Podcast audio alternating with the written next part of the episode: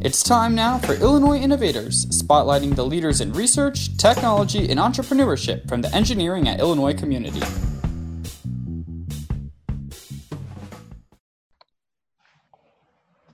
Welcome to another edition of Illinois Innovators. I'm your host, Mike Kuhn. Today we introduce you to Inventables. Founded by Zach Kaplan, Inventables is a 3D carving company that is helping ignite a revolution in digital fabrication. They're helping others start companies by using their products, which include powerful machines, software, and materials. The CEO of Inventables, Zach, received a Bachelor of Science degree in Mechanical Engineering from the University of Illinois at Urbana Champaign and is in his second tech startup. He is a founding venture partner with Corazon Capital and a member of the board of directors for MHub, Chicago's first innovation center focused on physical development and manufacturing. Zach Kaplan, welcome to the program.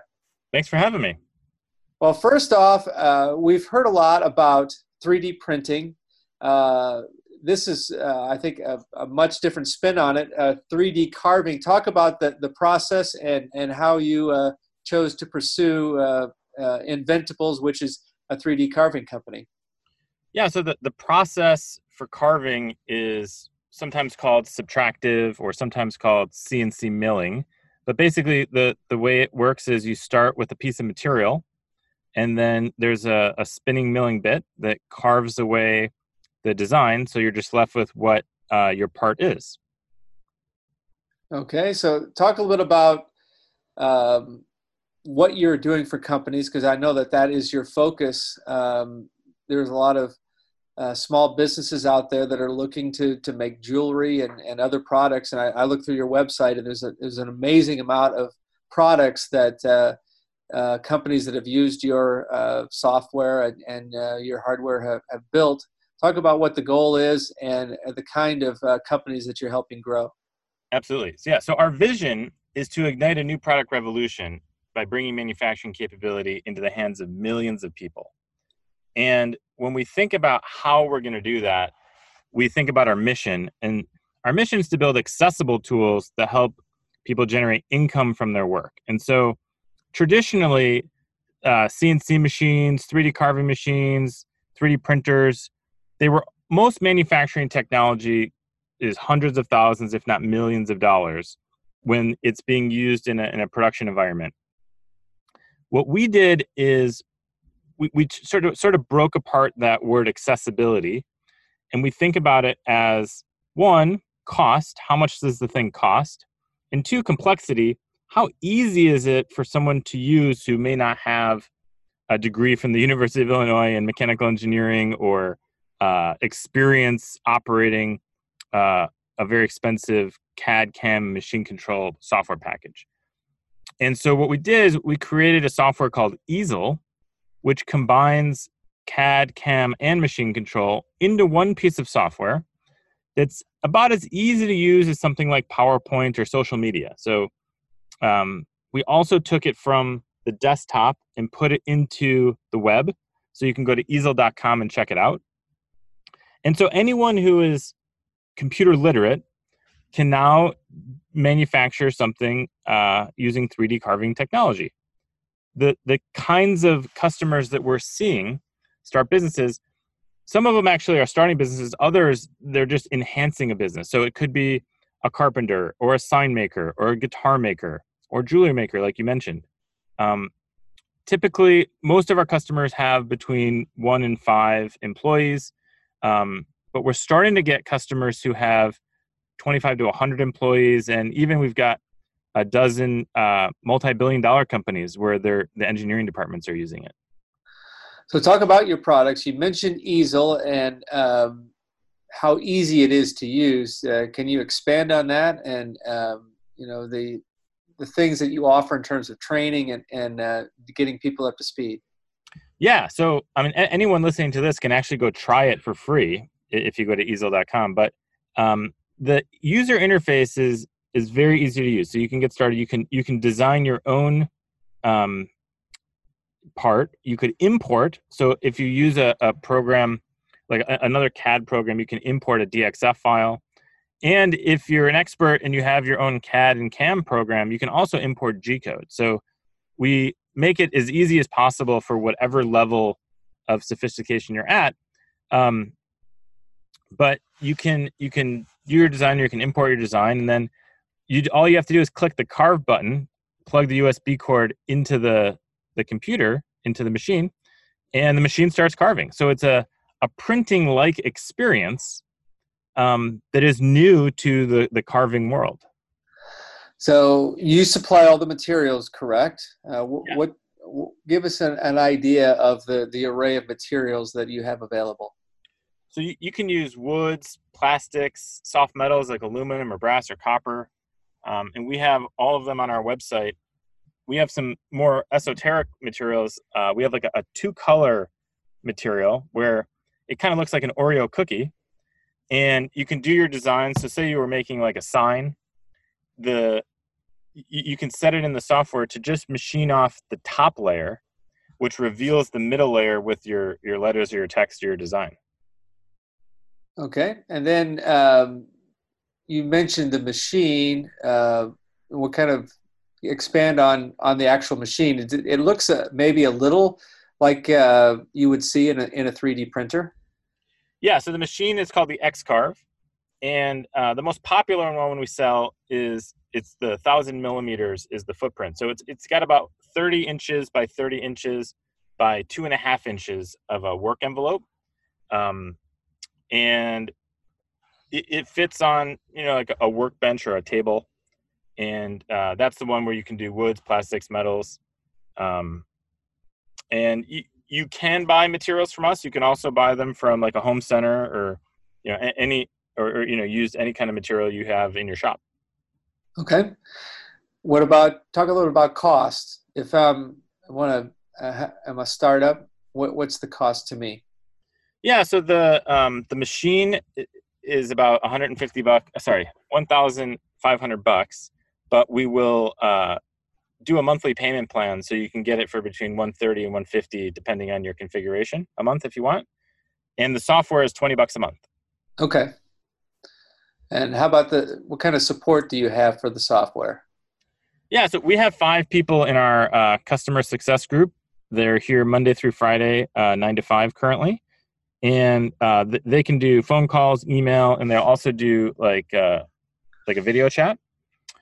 Um, in terms of support, we also have uh, a whole bunch of videos on our site called Easel Live, and they they will teach you how to use Easel step by step. We even have one uh, that says it's like get started with easel in two minutes i believe is the okay. title. So you can watch that. Anybody can watch that. It's, it's just a youtube video.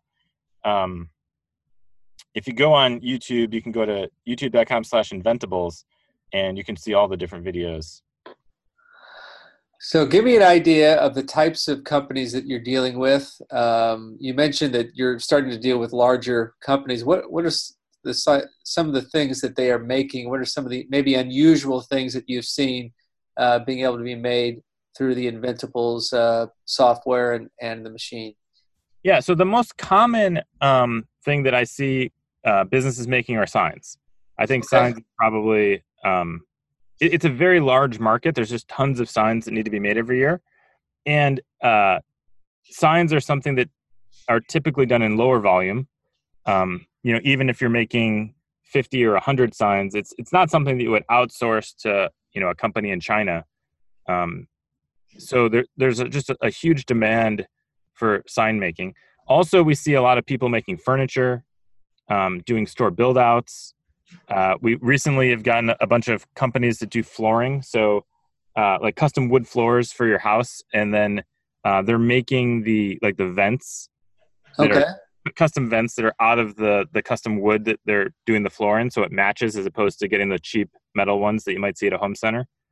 Um, but yeah, it's a pretty big range. At the you know at, at the enterprise level, we're seeing you know defense contractors or other um, large enterprises where that where they do some sort of manufacturing, and it's typically the engineering department that's buying our machine and they're using it either for prototyping or for short very small production runs that they don't want to send out either to their machine shop or their manufacturing floor.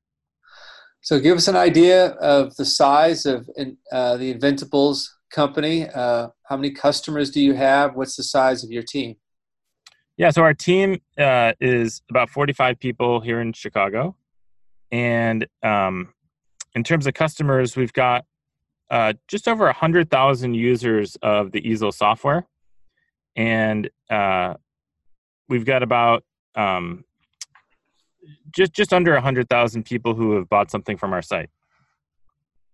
Okay, so um, I, w- I want to back up a little bit and just talk about your background. Um, from from the University of Illinois, um, and you, I think, were there kind of at the beginning of the uh, Cozad New Venture Challenge um, and the the Technology Entrepreneur Center. Yeah. What what what uh, what mindset did you have? Did you have uh, an idea that you were going to be an entrepreneur from the beginning, or is that something that you kind of discovered when you were at Illinois? Yeah, when I was in high school, I think it was like sophomore year, I actually asked my parents if I could drop out of high school and start my own company. I, I remember my mom asked, "Okay, what kind of company?" And I said, "I don't know. I'll figure that out." And she said, "How about you go back to high school?" so this was something that was kind of on your mind for the beginning. How, when you came to Illinois, what resources were available to you? How did how were you able to mix your degree in mechanical engineering with this ambition to start a company? Yeah, so I remember I kept going back and forth. Should I do business or should I do engineering? Because I, I knew I wanted to start a business that had some sort of engineering component to it. I actually got exposed to digital manufacturing in high school. Um, and that is what inspired me to go to U of I and do mechanical engineering. But I decided that if I if I did mechanical engineering in college, I could always do business later. But if I did business in college, it would be much harder to do mechanical engineering. Right. So I, I went the route of you know doing mechanical engineering, and uh, I, I don't know if Cozad came out my freshman year or maybe junior year. I think it was junior year. Um, but all, at the same time, the other thing that came out was the TEC, which was the Technology Entrepreneurship Center. Right. So I think that that was junior year, sophomore, junior year. I can't remember the exact what year it was, but it was uh, Professor Ray Price who was getting it going. And so I was in the first class of students that uh, got involved in that. And what year are we talking? It was probably either 1999 or 2000, right, right around there. Okay, and then uh, you got involved, you know, pretty much right away. What was your, uh, what did you do right out of uh, graduate after you graduated? Well, yeah. So the the number one thing that they did that like stands out in my mind is they would bring entrepreneurs who had gone to the University of Illinois back in to speak to I was actually in a class through uh, it was called general engineering where they had entrepreneurship, and then but they would also bring the same speaker back to speak to like the after like the extracurricular club, and I went to like literally every one of those, including if the same person would come back twice, I would also go and listen to them again to hear the story again, because I, I was just soaking up like every any person who would talk to me about all of this stuff. Okay. And then I went to the Cozad competition um, I don't think I had an idea of what I was going to pitch, but I just wanted to kind of like check it out and meet people. And I actually met um, a, a person who became the co-founder of my first company.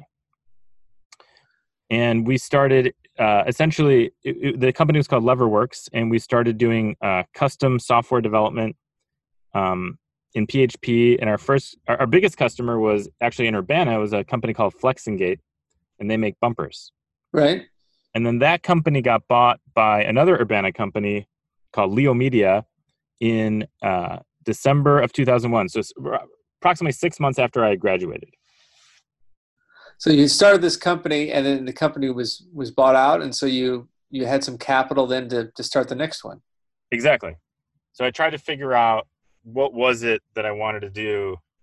Um, you know, we were probably working 15 to 18 hour days, barely sleeping, and had just graduated, super pumped to like get going in entrepreneurship and starting companies. And we were thinking like, okay, if we're working this hard, we should really work on something that we're like super passionate about. Um, and so we went through a process of prototyping different businesses, and uh, Inventables was the one that we ended up going with. And uh, what year did you start Inventables? Started in 2002. Okay. So how how is this evolved? Because we, we think about technology 17 years ago, it certainly has evolved. Uh, I know that I think at the beginning your focus was on schools and, and that sort of thing, and it's kind of evolved into to really helping startup businesses. So just talk about how the company has evolved in the last 17 years. Yeah, so from 2002 to about 2010, we were uh, we were working with the product development groups in Fortune 500 companies. So uh, our customers were companies like Nike and Black and Decker and Procter and Gamble, and specifically, we were doing research on uh, new materials that they could use in their products.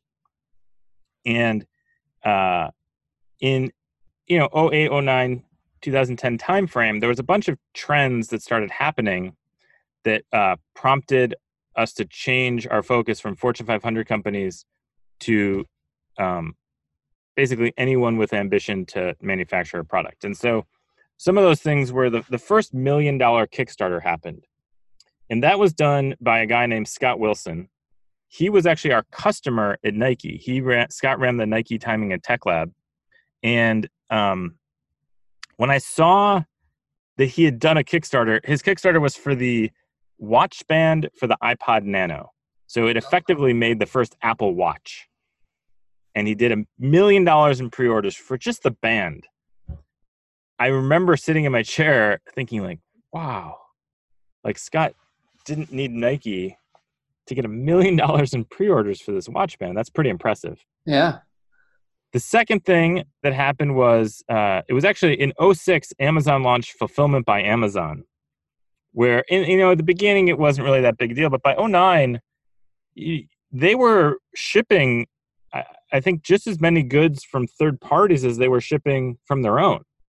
And so it really democratized, or it was like a, a democratization effort for third party logistics and, and really up this, this concept of um, having access to a third party logistics network, even if you weren't a billion dollar company.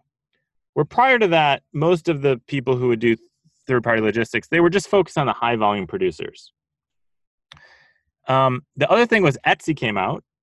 And so all of a sudden there was a marketplace for smaller, more considered, smaller volume, more considered uh, product purchases. And Shopify came out. And then the, the last thing that happened was that social media really democratized advertising.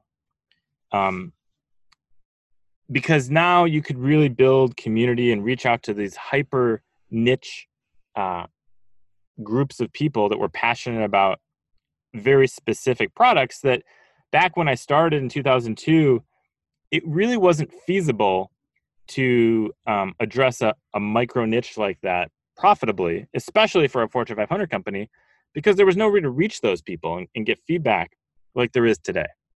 And so, with all of those trends, we decided okay, let's transition from working on new product development with Fortune 500 companies to uh, let's let's make a, a tool or pl- software platform for smaller businesses to be able to innovate and come up with their own products. Okay.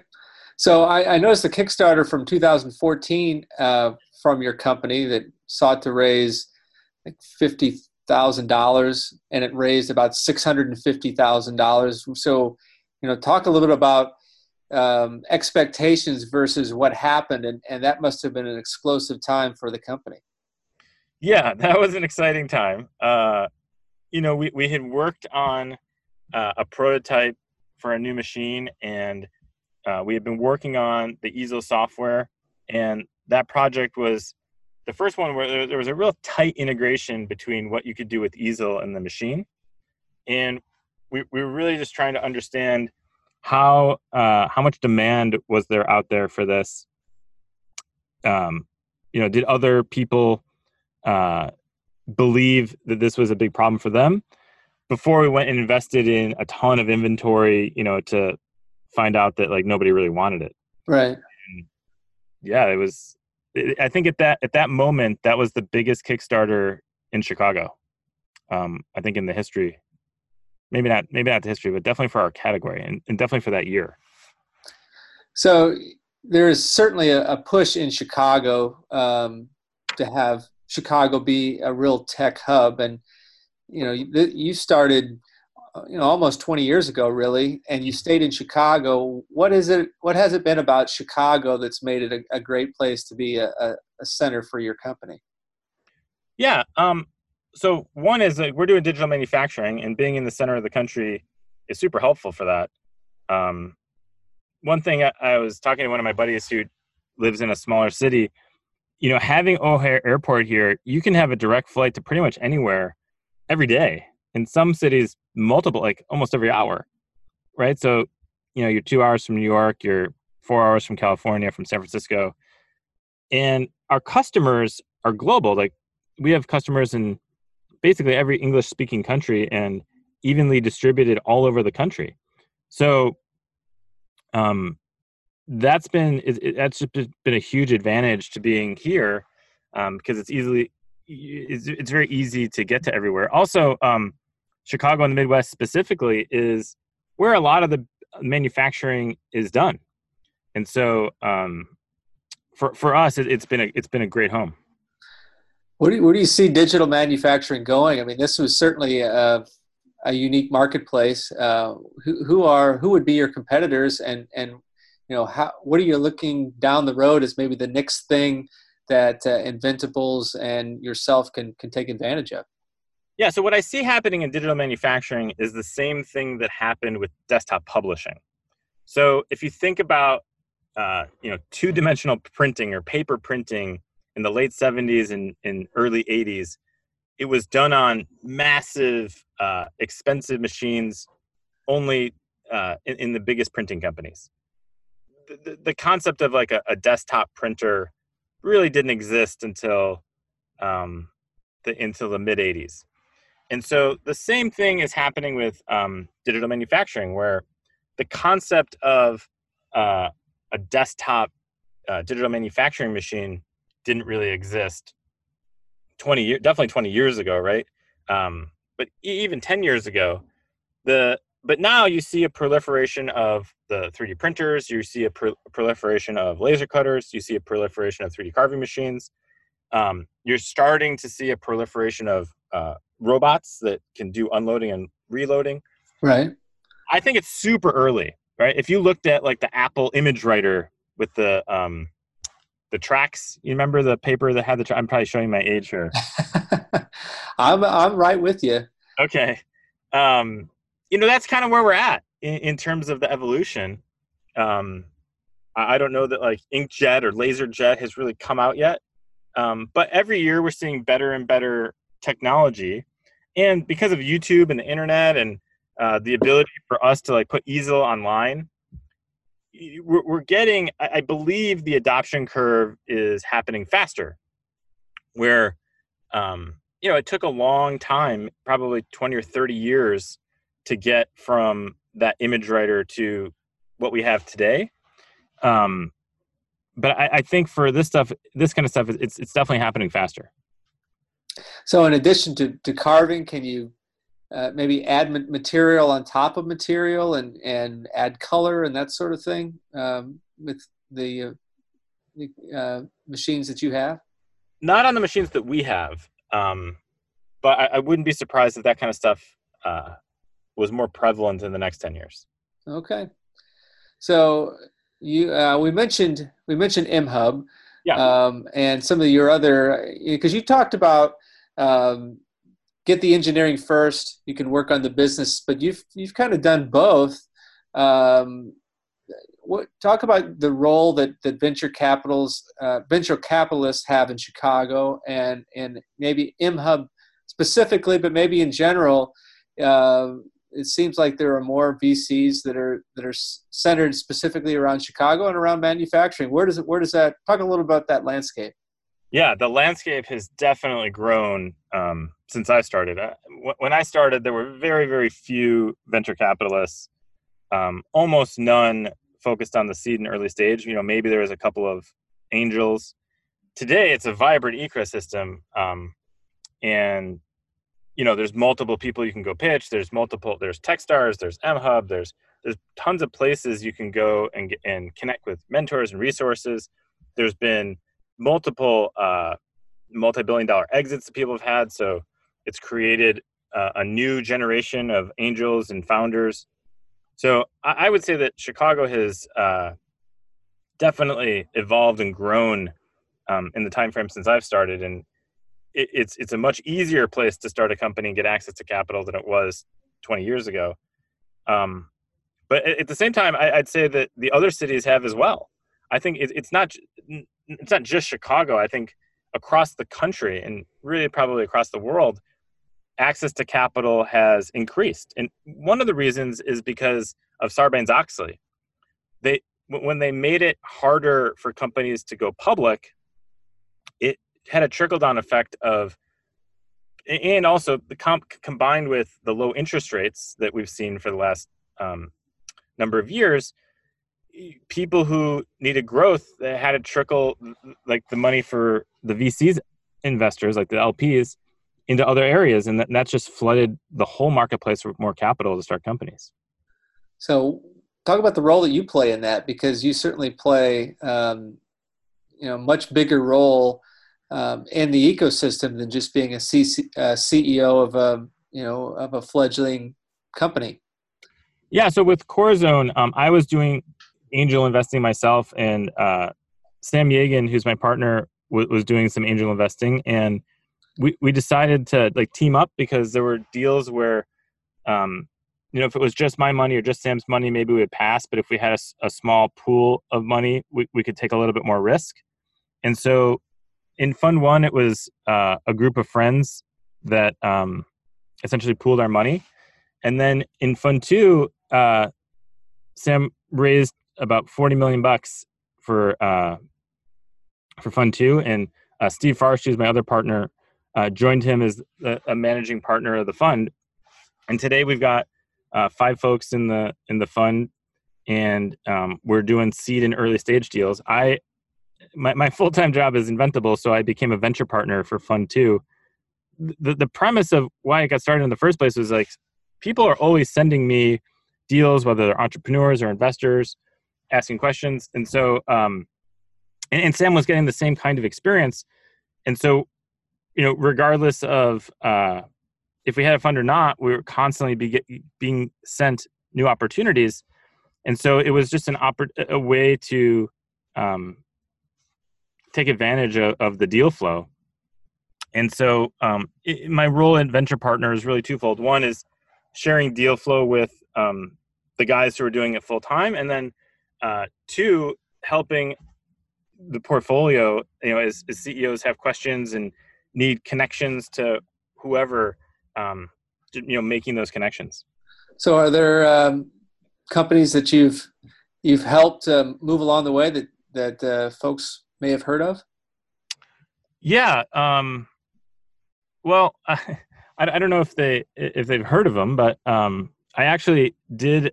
We, we invested in a, a metal 3D printing company, and um, they've got some really interesting technology. They're actually based out in San Francisco, and um, we were part of the the seed round, and they just um, closed uh, a new round of funding from a, a brand name Silicon Valley fund called Foundation Capital.